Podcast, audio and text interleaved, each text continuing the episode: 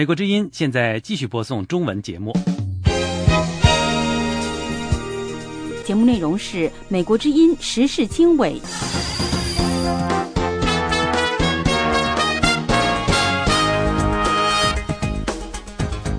各位听众，下午好，欢迎收听美国之音从美国首都华盛顿为您直播的时事经纬节目，我是您的主持人黄耀义。现在时间是四月二十七号星期六。在这次的新闻里面，我们将主要有以下的新闻提要，包括有中国加大日中岛海上对峙以及空中的威慑力度，也包括超过四十架的中国军机在钓鱼岛的外面进行飞行。另外，还有韩国从周六开始从开城工业园区撤离韩方的人员，同时朝鲜也说他将审判去年被逮捕的美国旅游者。另外，波士顿爆炸的嫌疑人被送往了联邦监狱的医疗中心。另外是孟加拉巨大的房屋倒塌事件，目前已经逮捕了两位场主。以上新闻内容，欢迎收听。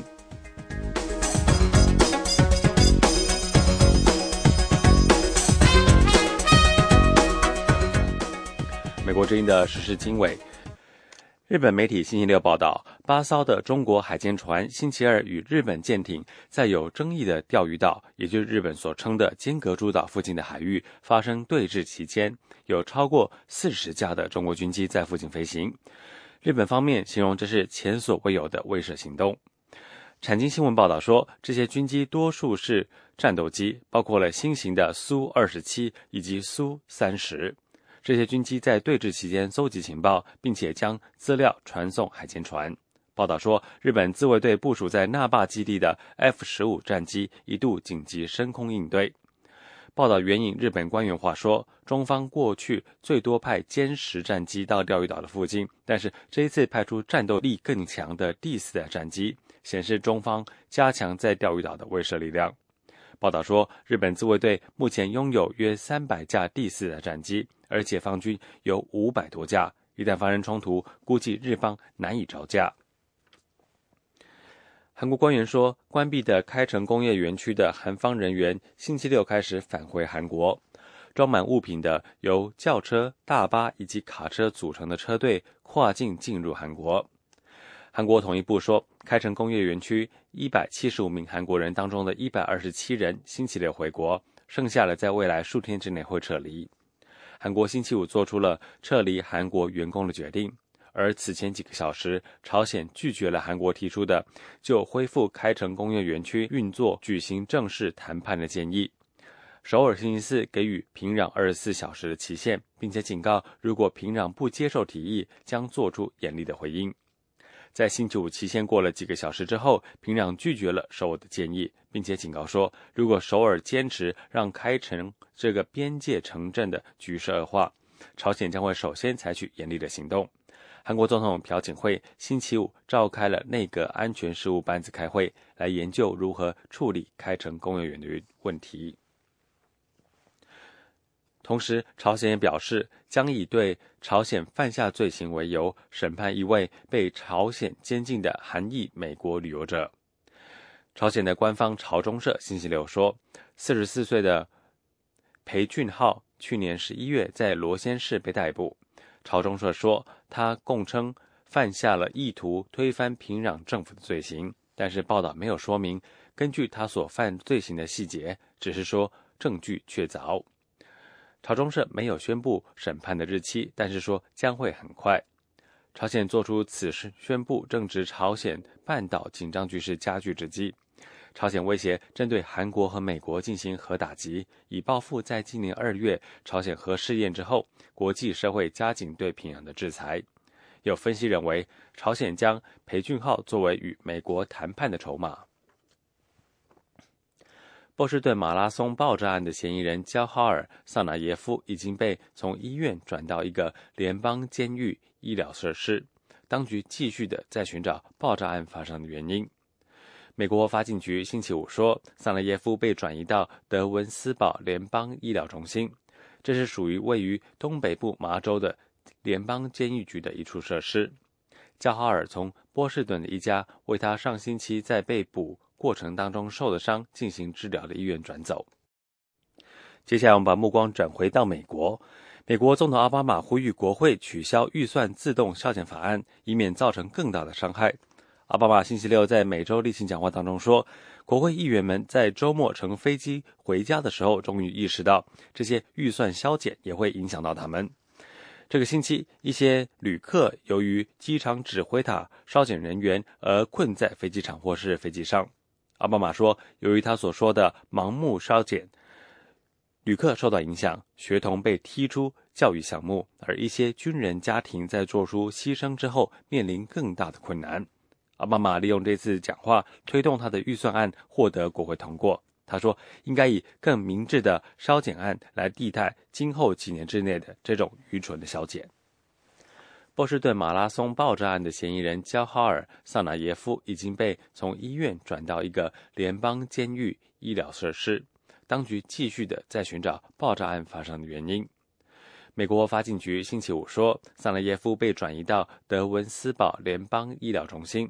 这是属于位于东北部麻州的联邦监狱局的一处设施。加哈尔从波士顿的一家为他上星期在被捕过程当中受的伤进行治疗的医院转走。一名发言人并没有说明十九岁的加哈尔的状况与细节。官员说，加哈尔正在从一处颈伤当中恢复过来。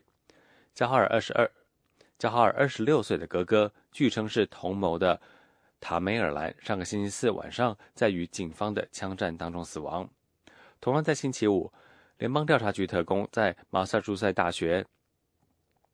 达泰茅斯分校附近的一个垃圾掩埋场进行搜索。加哈尔是在该校的一名学生。不过，官方没有说明调查人员在寻找什么。在华盛顿，议员说，当局正在试图判断兄弟俩的母亲是否也参与了两兄弟变得激进的过程。众议院情报委员会民主党资深议员鲁斯伯格表示，兄弟俩的母亲是一个嫌疑人。而美联社星期五报道说，爆炸嫌疑人的母亲祖贝达特·萨纳耶娃。在波士顿爆炸案发生的十八个月前，被加到了联邦有关于恐怖分子的数据库当中。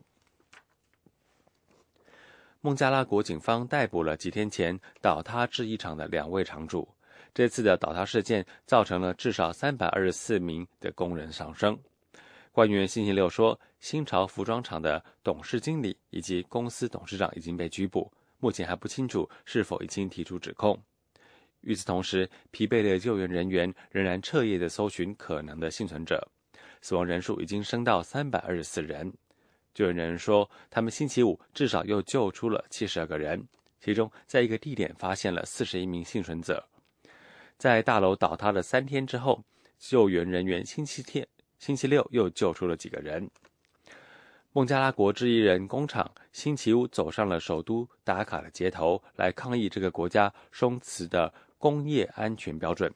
警方说，大楼的业主以及工厂经理忽视了官方要求撤离这栋大楼的警告。星期二，检查人员发现大楼有裂缝，而星期三，这栋位于首都达卡郊区的大楼就倒塌了，当中有三千多人在大楼里面。美国之音时事经纬，欢迎收听。欢迎回到美国之音时事经纬的现场。自从今年二月中国军方被揭发攻陷西方国家的网络系统以来，据信中国在总体上并没有减少网络攻击的规模。安全问题专家说，美国政府需要增强政治意愿，才能够有效的应对来自中国的网络威胁。下面请听美国之音记者李宝的报道。美国私营网络安全公司曼迪昂特今年二月发表报告，以超乎寻常的具体细节。描述了中国人民解放军第六一三九八部队如何侵入美国和其他西方国家一百多个公司的网络系统，窃取重要的商业机密。报告引发了美国和国际社会的巨大反响。但是，中国方面据信并没有因此减少此类的网络攻击。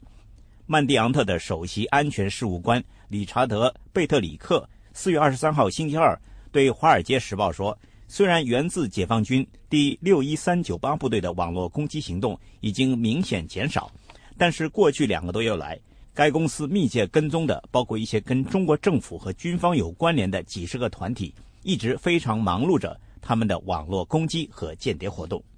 美国最大的通讯公司之一 Verizon 也在四月二十二号星期一发表一份报告，称包括政府机构在内的近二十个机构参与的一项联合调查确认，二零一二年发生了一百多宗外国政府机构发动网络攻击造成的数据泄露事件，其中百分之六十属于中国政府的间谍行为。美国国会众议院拨管委员会商务、司法与科学分会主席弗兰克沃夫。最近在一次讲话中说，网络安全问题永远不会得到解决，除非奥巴马政府敢于面对北京，就这个问题与中国当局交涉。经常会见中国人权活动人士的这位议员说，包括他自己在内的至少十个国会议员的网站曾被中国政府网络人员攻陷，但之前一直被美国当局告知不要将攻击的来源对外公开。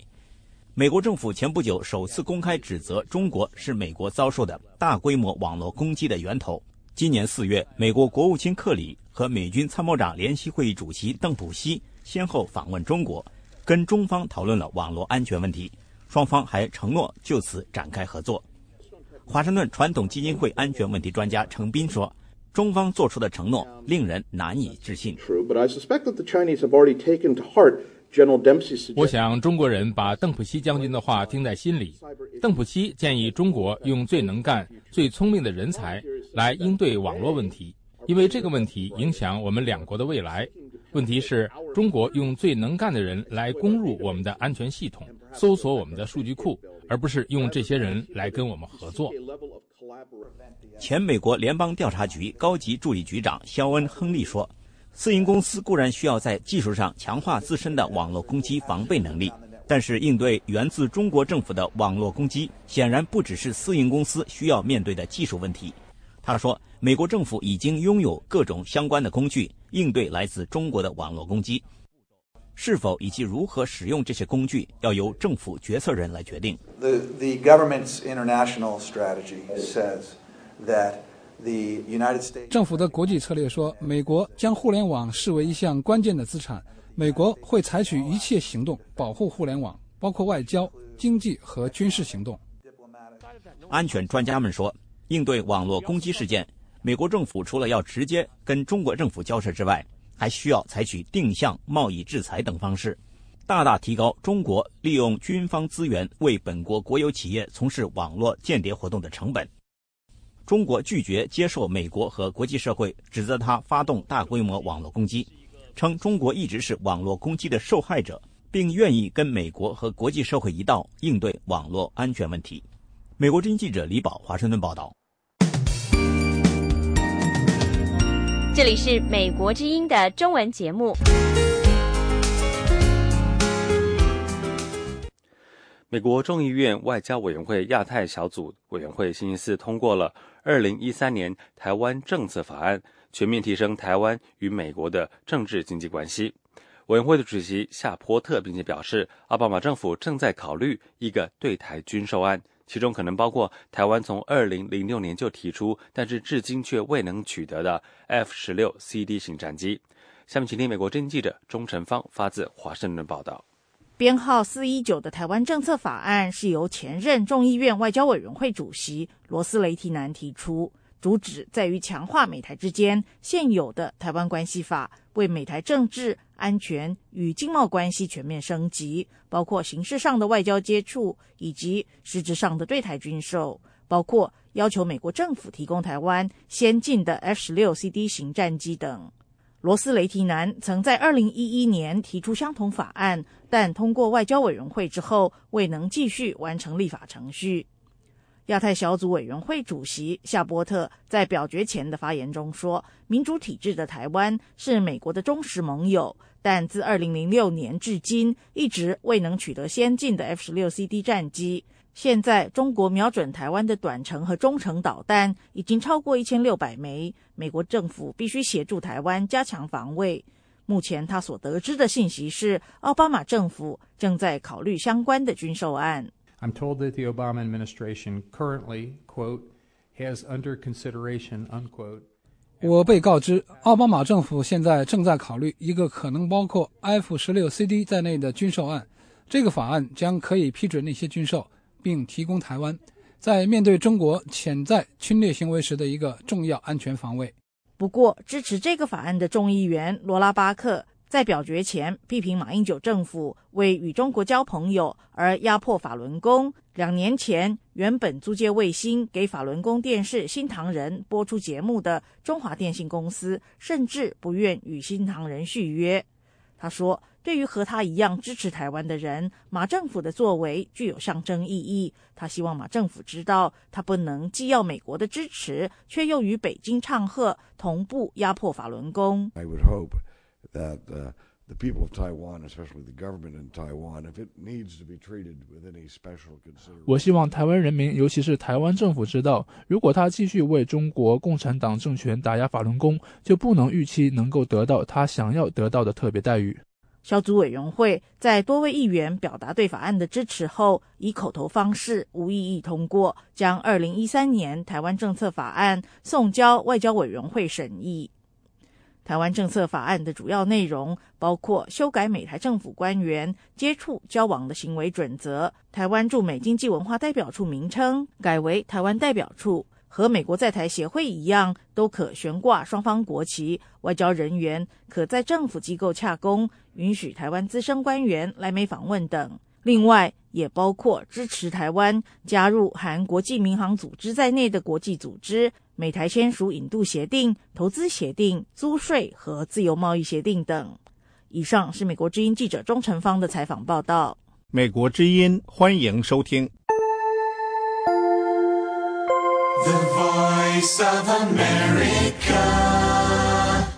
接下来带您关注有关台湾的消息。台湾出现第一例由中国移入的 H7N9 禽流感病例，在野党立委忧心，大量中国观光客赴台旅游。是 H7N9 禽流感防疫的漏洞。台湾卫生署长邱文达表示，将加强宣导和筛检。有关详情，下面是美国之音特约记者张永泰从台北发来的报道。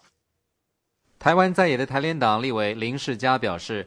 中国观光客来台人数不断的增加，估计每个月高达二十一万人。他很担心 H7N9 禽流感将会传入台湾。疫情都被低估嘛，他也没做。中国现在哈，第一个是也没做类类流感筛检，所以他看起来那个死亡率很高，而且呢没有清楚感染，所以不知道是哪一种鸟感染的。而且呢，这个这个呃五一的这个五月一号的长假都快到了。中国卫生部门本周二最新的统计指出，H7N9 感染人数是一百零八例，其中二十二人已经死亡，致死率达到百分之二十。台湾卫生署长邱文达指出，目前在飞机上已经加强宣导，并且在机场、港口进行了更严格的筛检。我想，这个对于同时对于领队啊这些，我们都有做很多很好的宣导。那对于这个自我管理方面，也都有给他们做了很多的建议。台湾立法院社会福利及卫生环境委员会星期三邀请相关官员就中国 H7N9 禽流感疫情。对台湾的冲击等问题进行报告并接受质询。台湾在野的民进党立委叶宜津指出，中国大陆目前还是不断传出感染病例。更令人担心的是，这些病例并没有任何的征兆。而我看到新闻呢，这个。H7N9 呢，它有潜伏期，甚至在上海还有一个例子是七岁的儿童，他是带源者，但是完全没有征兆，对不对？他带源者，但是完全没有征兆，可是他传染给他的家人呢。叶一金委员还说，预防重于治疗，为了杜绝任何可能的病源进入，台湾应该将中国列为旅游警示区。邱文达署长则表示。目前两岸之间的往来并没有限制，世界卫生组织也尚未将中国列为旅游警示区，台湾必须依照该组织的规定来办事。不过，台湾卫生署疾病管制局指出，一旦中国出现 H7N9 人传人的情况，以及持续性的社区流行现象，就有可能被列入旅游警示区。大陆观光客去年赴台人数突破两百万。比前年成长五成。台湾政府本月开始还放宽了陆客来台限制，从每天五千人的配额调高到七千人。台湾政府已经将中国的禽类产品列为禁止进口项目。台湾政府也宣导民众要吃煮熟的相关产品。台湾朝野立委在质询时还要求，台湾政府要准备好足够的疫苗，并且在处理病患的时候定出标准的作业流程，做好一切必要措施，才能让冲击降到最低。台湾卫生署表示，将秉持防疫视同作战的精神。汲取 SARS 以及 H1N1 流感大流行的经验，严肃面对这次 H7N9 的疫情。以上是美国之音特约记者张永泰从台北发来报道。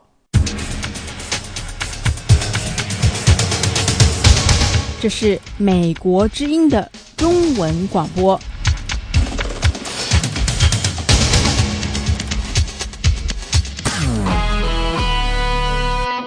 您现在收听的是美国之音的时事经纬节目。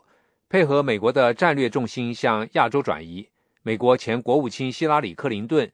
二零一一年提出了“美国的太平洋世纪”一说。但是，美国学者指出，虽然美国国会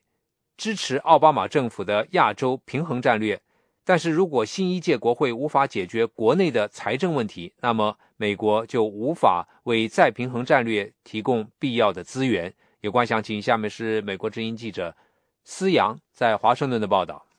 美国贸易专家爱德华·格雷塞尔最近在华盛顿的一次研讨会上说：“ 美国的亚洲战略对局势的判断是正确的，这是一项温和和严肃的政策，有效维持了在亚洲的和平，并促进了美国的增长。但是，这个亚洲政策需要更有力的国内政策的支持。”考虑到目前我们在债务上限、支出封存问题上的持续的对抗，国会到目前也没有找到办法让我们的财政走上正轨。随着时间的推移，一种很大的可能性就是我们无法找到资源来维持我们做出的军事部署的承诺，让我们的盟友相信我们，因此也无法从物质上为这项从理智上来说合适的、判断正确的政策提供支持。格雷塞尔是美国进步经济项目的负责人。他星期三在美国智库国家亚洲研究局主办的有关美国第一百一十三届国会应该如何应对亚洲再平衡问题的研讨会上，介绍了他的报告《谁的太平洋世纪》。这份报告为美国国会在亚洲再平衡战略上应该发挥何种作用提出了建议。随着亚洲经济的发展和亚洲在国际事务当中展示的重要性，奥巴马总统第一任期内提出了将美国的战略重心向亚洲转移的政策。美国前国务卿希拉里·克林顿二零一一年十一月在《外交》杂志上撰文称：“二十一世纪将是美国的太平洋世纪。”格雷塞尔在研讨会上提到了中国美国问题学者王基思。王基斯曾在一篇文章当中说：“中国人认为美国现在遇到的各种问题——金融危机、财政赤字、高失业率、缓慢的经济复苏，都显示美国是一个正在衰退的国家。同时，美国为了保持霸权和主导地位，会打压和围堵发展中的国家，特别是中国。”格雷塞尔认为，中国对美国这样的看法对美国的政策制定构成了挑战。太强硬或者是太迎合中国的政策都不太起作用。That is something that is a great concern to both 这是我们所担心的，这对国会也提出了挑战。国会在应对财政问题的时候，应该想到他们对每天的预算做出的决定，对一些特别项目的决定，因为党派倾向而做出的征税决定的影响远远超出这些项目本身。格雷塞尔说：“好的一面是，美国国会对奥巴马的亚洲政策总的来说是支持的。目前面临的这个挑战是美国人可以控制的。”格雷塞尔在报告当中并没有就谁的太平洋世纪给出答案，但是他在回答记者提问的时候指出，太平洋应该是和平的。我们确实没有在报告中直接给出答案，这并不是因为我们忘了。太平洋的意思是太平。太平应该是大家共同享有的，不是隶属某个国家或是个人。格雷塞尔在报告当中说，由于中国在与其邻国的领土纷争上展示的强硬立场，北韩的导弹和核威胁，美国在亚洲的角色现在显得更为重要。这些挑战要求美国在军事、外交和经济方面做出调整。VOA 卫视思阳、金刀华盛顿报道。美国之音时事经纬，欢迎收听。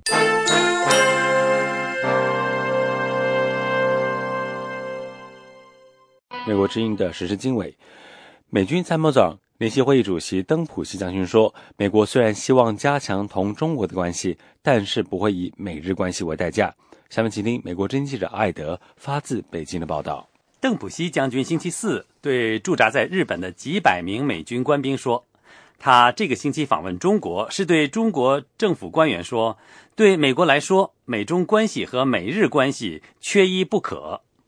Would we trade off our relationship with Japan in order to have a stronger relationship with? 他说：“我们会牺牲美日关系来加强美中关系吗？”答案是不会。在邓普西将军和美国常务副国务卿伯恩斯本星期访问中国之际，中日紧张关系再次加剧。星期三，一百六十多名日本国会议员参拜了靖国神社。上星期，三名内阁大臣也参拜了靖国神社。靖国神社当中供奉着两百五十万死于战争的日本人的灵位，其中一些人在二战结束后被判判为战犯。中国就靖国神社参拜的问题向日本提出严正交涉。中国外交部说，日本领导人应该学会尊重中国人民和其他受到日本伤害国家的感情。中国还抨击了美国和日本今年六月在加州沿海举行夺岛演习的计划。日中关系目前处于多年来的最低点。去年以来，两国之间就东中国海一些无人居住的小岛的主权争议一直在考验双边关系。中国把美日夺岛演习称为挑衅行为，而且还说这类演习不会动摇中国捍卫领土主权的决心。除了中日紧张关系之外，美中之间还面临一系列其他挑战。其中包括贸易摩擦、网络安全以及在人权问题上的长期分歧。即便是这样，双方仍然表示致力于加强双边关系。在邓普西将军本星期访问北京期间，美中官员强调他们愿意建立信任，加强两军之间的关系。美国常务副国务卿伯恩斯星期四会晤了中国国家副主席李元朝和国务委员杨洁篪。伯恩斯强调了美国对美中关系的重重视。李元朝说：“中国也希望使美中关系朝着积极的方向发展。一个通过加强对话来增强我们互相的政治互信；一个是通过扩大我们之间的共同利益来加强我们的合作共赢；一个也要妥善处理我们之间的分歧，来排除各各各种干扰。”美中两国定于今年七月在华盛顿举行战略与经济对话，对话包括关于气候变化和网络安全等问题的分组会谈。最近几个月来，美中双方在网络安全问题上相互指责。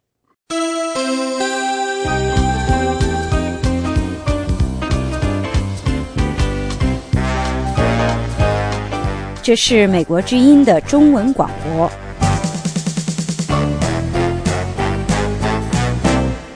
美国之音的实时经纬，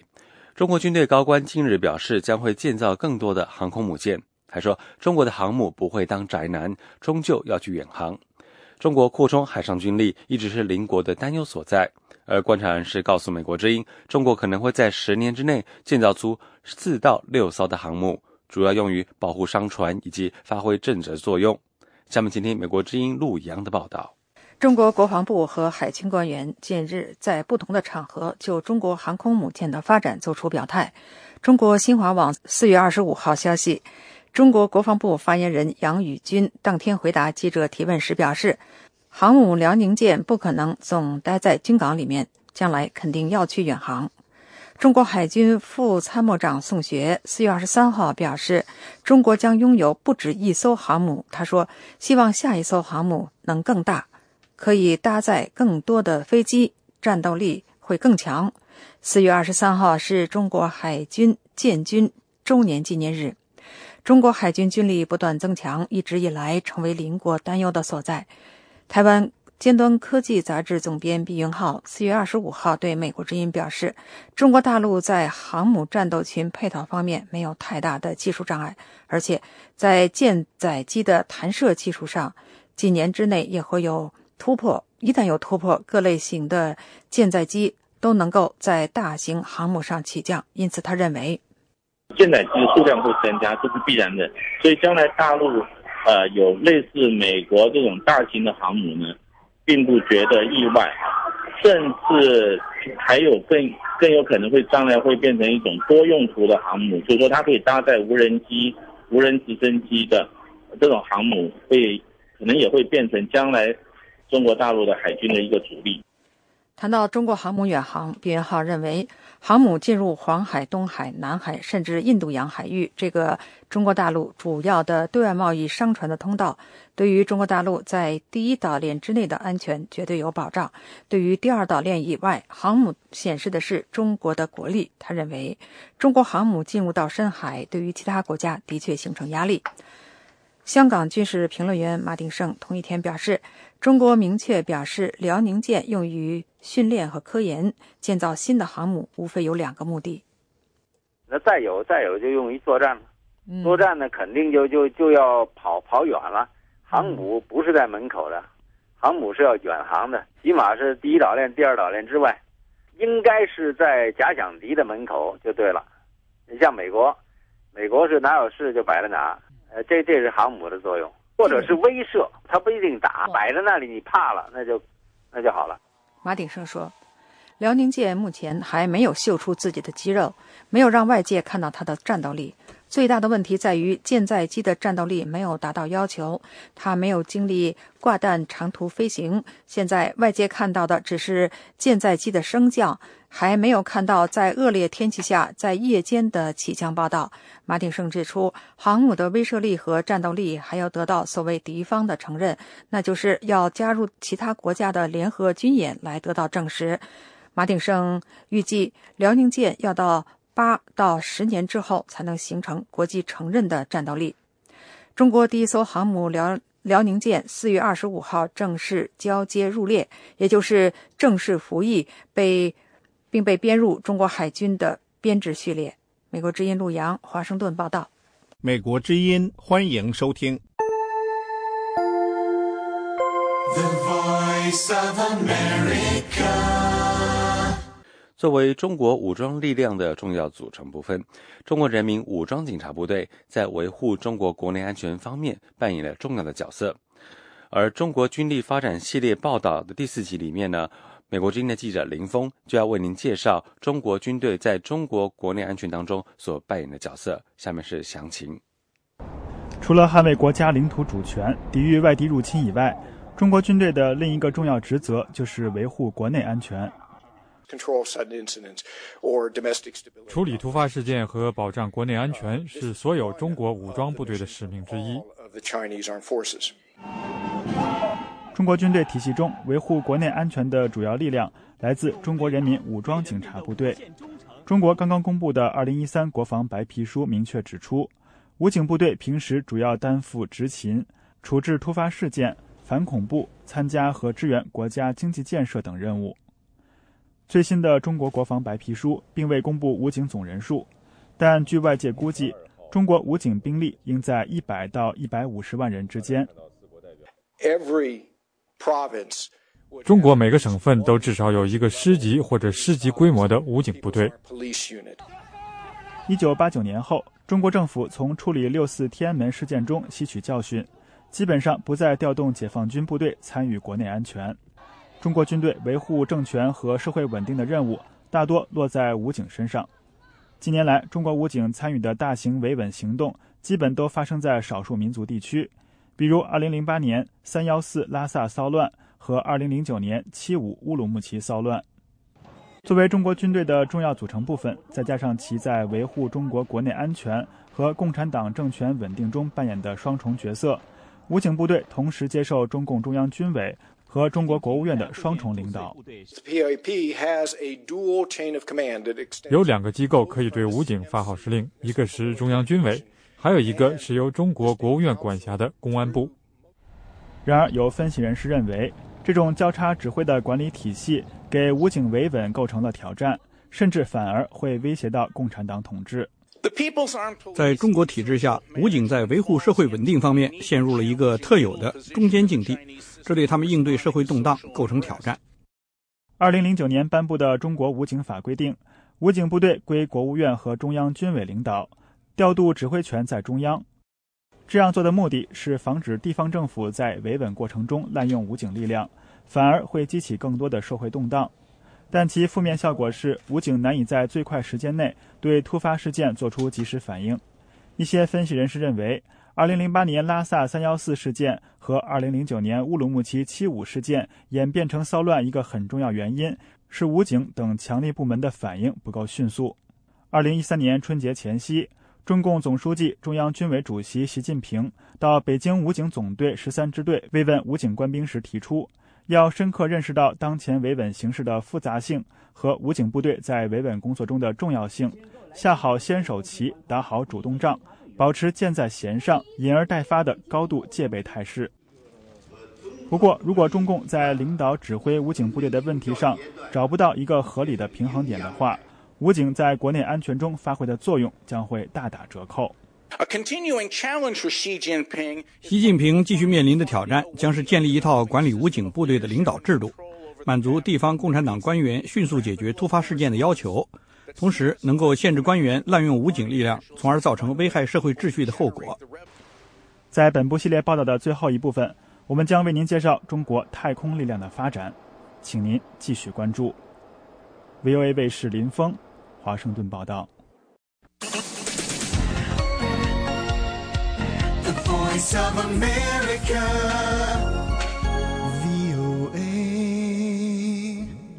欢迎回到美国之音时事经纬的现场。中国经济进入了从高速发展到缓慢增长的转型期，很多的观察人士对这种过渡是否能够平稳的发生持怀疑态度。他们敦促北京新领导人加快经济改革的步伐，尤其是金融领域的改革，否则最终调整的代价就越高。下面请听美国之音记者利亚发自华盛顿的报道。大家都知道，在过去三十年的时间里，中国发生了绝对是非凡的变化，它的崛起令人眼花缭乱。事实上，人们已经习惯了中国这种令人目眩的两位数字的高速增长。当中国政府四月十五号公布中国二零一三年第一季度的增长为百分之七点七的消息后，华尔街股市应声大跌。尽管这个增速高于政府设定的百分之七点五的目标，但是仍然让外界感到意外。不过，原中国国家发展改革委员会副主任张国宝认为，外界不应该对此感到意外。我认为，这个经过这么多年两位数增长以后，现在到了这个一位数增长，就七到八。应已经会将来会成为一个常态化的一个速度。中国国务院发展研究中心预测，在2018到2022年期间，中国的增长将从2000年到2010年期间百分之十以上的速度下跌到百分之六点五。人们关注的一个关键问题是，这种减速会是逐步的，还是会突然发生？英国《金融时报》的专栏作家沃尔夫认为，这个问题的答案不仅会决定中国自己的未来，而且会决定世界的未来。美联储的一份研究报告认为，由于生产力的下降和人口老化问题，中国经济的增长面临日益强大的逆风，而且可能在今后出现急剧下跌。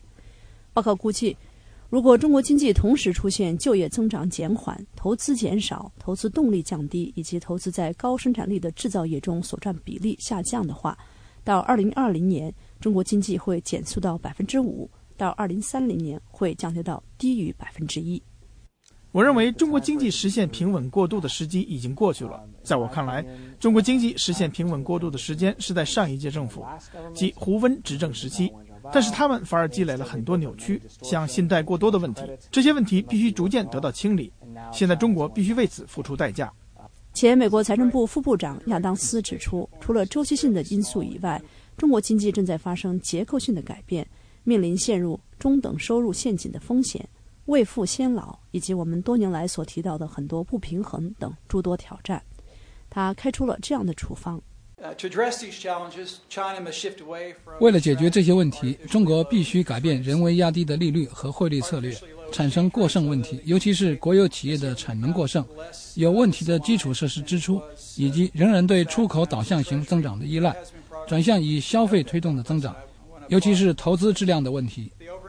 亚当斯认为，这种转变尤其紧迫，是因为投资推动的增长正在减小，即所谓的资本边际效益正在下跌。他呼吁中国新上台的领导人加快经济改革。对于传统基金会的时间到来说，中国需要重启改革。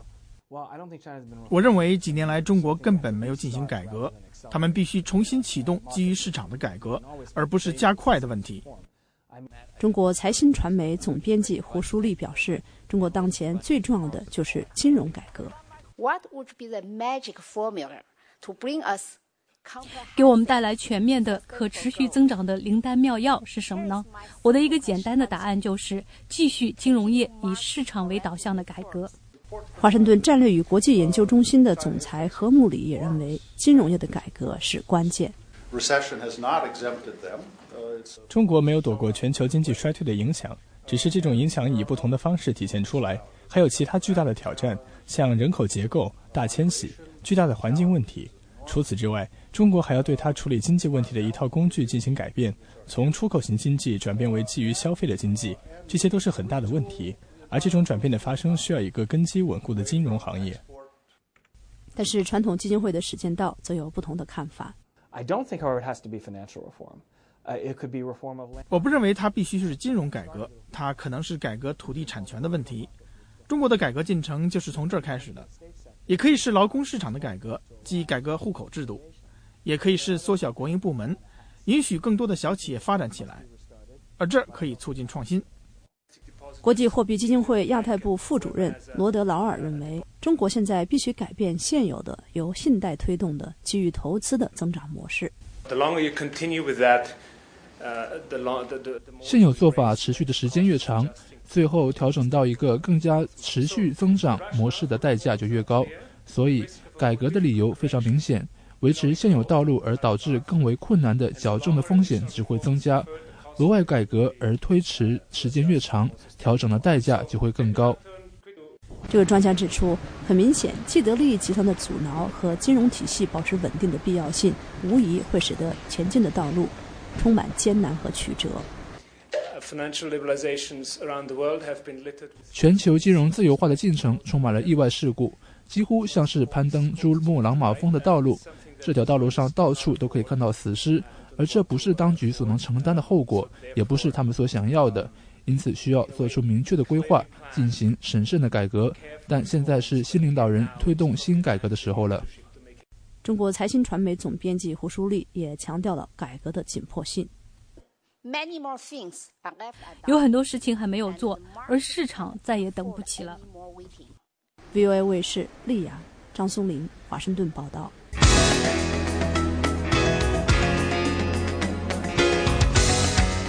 美国之音时事经纬，欢迎收听。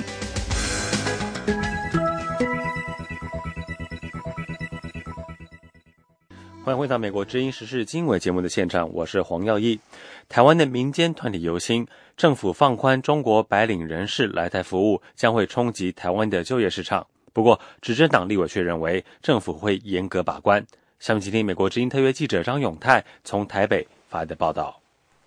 台湾民间团体两岸协议监督联盟召集人赖中强律师表示，根据台湾内政部公布的最新规定。总部设在香港、澳门的跨国企业将可以无上限的调动中国白领来台服务，此举将严重冲击台湾本地的就业机会。显然是政府哈在很草率、莽撞的情况下，偏听哈某些大企业、跨海峡两岸的台商哈以及中资、港资资本的游说。采取的结果，好，没有一个政府对于工作签证或者是移经济移民的政策是无上限。赖中强还指出，政府在做决定之前，应该先进行就业影响评估，了解对于哪个行业职位会造成多大的冲击。台湾政府过去只限定总部设在外国的企业可以调动中国白领职员到台湾子公司服务，现在则是港澳的企业也适用，签证期限可达三年。港澳企业目前在台的领域遍及媒体、出版、金融、服务等行业。民进党立委段宜康表示，政府对于中国白领人士来台服务的配额一定要做好把关，绝对不能。没有上限，但你今天不去不去善尽把关的责任，把留下了一个这么大的一个一个洞，这么大的的一个可能性，那当然我们必须要担心啊，我们会紧张啊，我们会去算啊。段义康委员还说，这项行政命令不需要立法院的同意就可以实施，而为什么政府要在这个时候放宽规定，令人非常不解。执政的国民党立委吴玉仁告诉美国之音，政府会对中国白领人士来台服务严格把关，不会造成冲击就业市场的情况。因为他进来的啊，只能只限于商务活动或者是交流活动，他并不是从事工作，所以他们所进来的的这个证件呢是不一样的。那就过去十年的整个数据来讲，目前大概就是过去十年大概有八千多人入境啊，那么进来的停留半年以上的才一百。多人哈，吴仁委员还指出，未来如果发现跨国企业的大陆干部利用这个法令规定来台从事工作的话，将可能被驱逐出境。台湾金融业工会联合总会副理事长赖万之表示，金融就是国家的命脉，如果未来银行内部都是中国员工，同时掌握了重要的信息，对台湾来说将非常危险。如果你的金融操控在别人的手中，那台湾的危机在哪里？根本不用像北韩一样核子弹对着我们，不用，因为整个金融到最后都会流到流到中国大陆那个市场。赖万之副理事长认为。金融业比其他行业更为敏感，政府在放宽中国白领人士来台服务的时候，应该要有更严格的审查和身份认定。以上是美国之音特约记者张永泰从台北发来报道。这里是美国之音的中文节目。美国之音的时事经纬。根据中国的官方媒体报道，新疆克什地区的巴楚县星期二发生了有预谋的严重暴力恐怖袭击事件，总共有二十一人死亡。不过，海外的维吾人组织称，这起事件是维吾人抗拒当局粗暴入室搜查引起的冲突。还有分析说，这个事件更像是官民冲突，而不是恐怖袭击。详情，请听美国之音记者海燕发自香港的报道。这起暴力冲突事件，四月二十三日下午发生在距离首府乌鲁木齐西南九百六十公里的喀什地区的色利布亚镇。属于南疆的喀什是中国最西部的城市，与哈萨克斯坦为邻，被认为是受中亚东突独立思潮最深的地区。新疆自治区政府的消息说，三名社区工作人员巡查民居时，发现有多名可疑人员及管制刀具。向上面报告后，被屋内歹徒扣留并杀死。官方消息说，镇民警和社区干部分头前往处理时，也先后被杀死十五人。后来增援的公安击毙六名歹徒，拘捕另外八人。美国之音记者星期四打电话给自治区政府新闻办，此前对外评论该事件的发言人兼自治区党委宣传部副部长侯汉敏一直开会。不过，另一位工作人员向记者讲述了一些起因情况。社区工作人员他们到那个社区，你也知道，他们知道就是为这个社区居民进行服务，然后是有需要什么需要帮助的，然后把这个，比如说是需要一些是，呃各个方面的帮助，我们在登记下社区，在社区登记完之后呢，然后是，呃再根据他们的所需要的东西，然后进行是进行帮扶，然后呢是。到那个社区里面，发现就是这个有很多是可疑人员和一些是管制这个刀具，是到一个人家里头了，是吗？对他是一个家里面，他是曾经需要这政府救济的还是帮助的吗？不，这是也不是说是这是那个不是需要救济或者帮助的，因为这是那个进到居民家里面啊，这是我们的社区工作人员的职责。社区工作人员还有一个公安是吗？不，我们是三名，是刚开始的时候是三名社区工作人员。没没有公安刚开始是吗？没有没有，社区工作人员他们进家串户，这是他们的职责。我刚才已经说了，也就是说是他们也需要到家里面了解什么样的情况，是不是有那个呃异常啊，或者需要帮助这种情况。因为当时我们发现这个，就是我们的社区工作人员发现这个情况之后呢，你可以想一想，就是一个一个房子里面有十几个人，在一个居民家里面，你觉得正常吗？假如说他原来的家里面本来就有五口人，现在就有十几个、二十几个人在这个房子里面，显然是不正常的。然后我们又呃，我们也发现了很多是管制性的刀具。你也知道，如果说居民家里面发呃放的是二十厘米或者说三十厘米长的这个刀具，你觉得正常吗？然后呢，根据我们这个发现异常情况之后呢，我们就是我们的社区工作人员就是给上级报告，呃，然后就是我们派人才过来，是这样一个情况。记者询问巴楚县以前是否发生过一些类似治安和民族冲突方面的事件，这位政府工作人员表示，这是治安和安全方面的问题，不便多说。如果有需要向外界透露的，新闻办会在网上公布。设在美国首都华盛顿的美国维吾尔协会主席阿里木星期四对美国之音说：“他们从当地维人那里得到的消息与官方的说法不一样。不过，他说因为安全考虑，不便向记者透露当地了解情况维人的信息。”阿里木说：“当地维族人说法是，警察和纠察他们非法侵入一个在聚会的维吾尔的家庭。”对里面的男女老少非常不尊重，然后其中一个呃年轻的维族人被打死以后，双方有了冲突，但是具体从当地维族人方面有多少人死了根本不清楚，所以中国方面的讲的是真的假的，现在目前还不清楚。阿里木表示，自从2009年7月5号乌鲁木齐维汉大规模冲突事件以后。当局对新疆，尤其是南疆地区的监视和管制更加严厉。他说：“华处这县，你看它是个农村，就跟中国各地农村一样，农民家里面刀子或者是斧头是那是很正常的，那没有什么特别奇怪的什么东西。但是在新疆南疆，警方尤其是利用这些纠察来，就是只要他们不认识这些维族人是从哪里来，或者是他们搞任何一种聚会。”尤其是武警、公安，就是认为他们是嫌疑犯，胡乱闯进他们房子。那，这一次也是同样。北京中央民族大学副教授、维族知识分子伊利哈木·土赫提向美国之音介绍说，巴楚县三十五万人口，绝大多数是维族人，汉人只有一万多。而色利布亚镇是该县一大重镇，是个交通要道，人口约五万。百分之九十以上是维族人，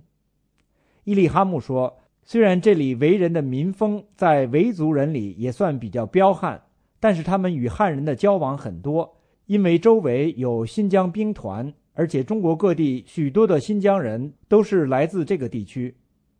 伊利哈木表示，即便是从官方提供的信息来看，他更多的认为这更像一场官民冲突，而不是恐怖袭击事件。他说：“这个事儿这次发生在这个居民家，我只能这个按官方的公开的信息看，只能这个不能说什么恐怖袭击，应该是暴力冲突。因为当然我反对任何形式的这种暴力的活动，包括来自维吾尔族的还是政府的。但官方这种说法有很多疑点，所以呢，现在需要更多的信息。那么最近在中国其他地区也有这个官民冲突，那么我更希望这个不是民族冲突。”伊利哈木表示，他对政府发言人说参与袭击的维族人曾看过有关圣战的电视和视频等说法无法证实。不过，他说那个偏远的农村地区有没有网络，他都怀疑。伊利哈木还说，他也获得一些来自巴楚当地的信息，但是由于无法核实，因此不能对外提供。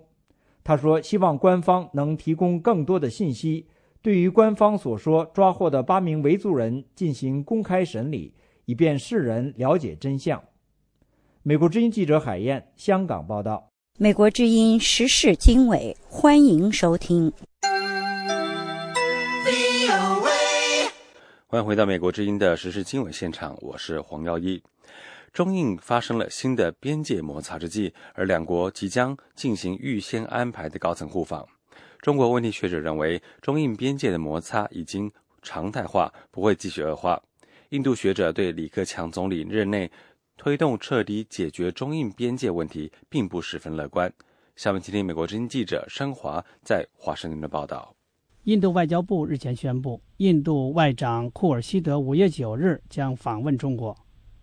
与此同时，法新社援引印度外交部的消息说，中国总理李克强下月晚些时候访问新德里，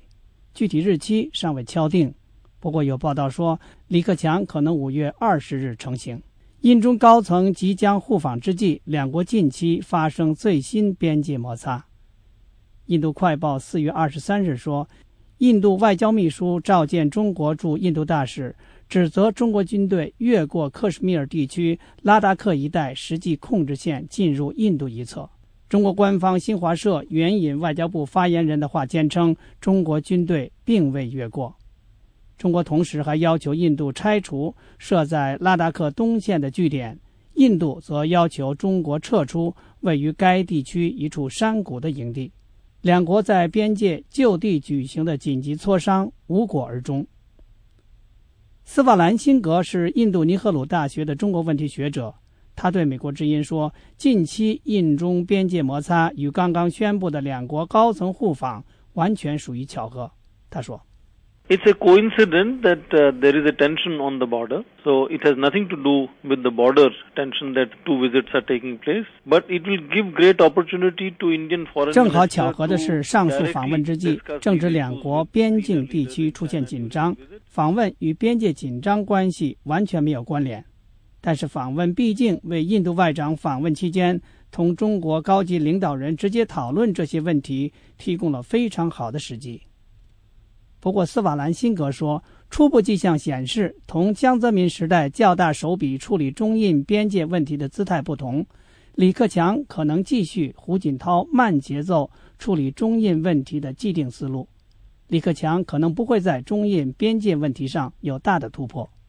Particularly if you look at the body language and the frequency of communications after Li Keqiang and Xi Jinping took over. 通过习近平和李克强上任后，中印彼此沟通的频率和表征可以清楚地看到，中国对印度关系的基调没有什么变化，大体还是胡锦涛慢节奏发展同印度关系的路子，而非回到江泽民时代与印度关系紧密的时期。不过，这位印度中国问题学者说，他不认为印中边界紧张会无节制地继续下去。新加坡大学东亚问题研究所国际问题学者陈刚对美国之音表示：“啊，这事儿我觉得应该来讲不会有大的冲突，就是边境嘛，这个它啊会有一些对峙，但是呢，总的来讲呢，它我的感觉就是最高层它是有沟通嘛，对，所以应该来讲不会有大的不会有大的冲突。”因为中印边界这个问题一直没有解决，他们的争议的地方很大，很容易呢，就是双方如果控制不当，就容易形成对峙。陈刚还谈到了美国在中印边界纠纷上的立场，就是敦促双方致力于谈判解决领土纠纷。针对中印目前的领土争端，美国国务院日前再次强调了这一立场。印度学者斯瓦兰辛格还说，假如中印边界摩擦没有得到抑制，其对李克强总理印度之行的影响将是负面的。The impact on Chinese premier visit to New Delhi, if tension continues, will be clearly negative because he will be asked all kind of uncomfortable questions by media when he comes. 如果边界紧张局势持续下去，其对李克强总理访问新德里的影响将是负面的，因为李克强到来后，媒体届时将向他提出各种令其感到不舒服的问题，届时也可能出现抗议活动。这要看边界问题紧张的程度。印度时报说，中国指责印度入侵可能是向印度施压，逼迫印度签署一项边界合作协议，或者就是直接报复印度在边界地区的增兵。有印度媒体还说，中国龙已经到了家门口，印度政府采取绥靖政策将铸成大错。美国之音记者申华华盛顿报道。这里是美国之音的中文节目。各位听众，以上就是这个小时的时事经纬节目，我是您的主持人黄耀义，请您继续锁定收听美国之音的时事经纬。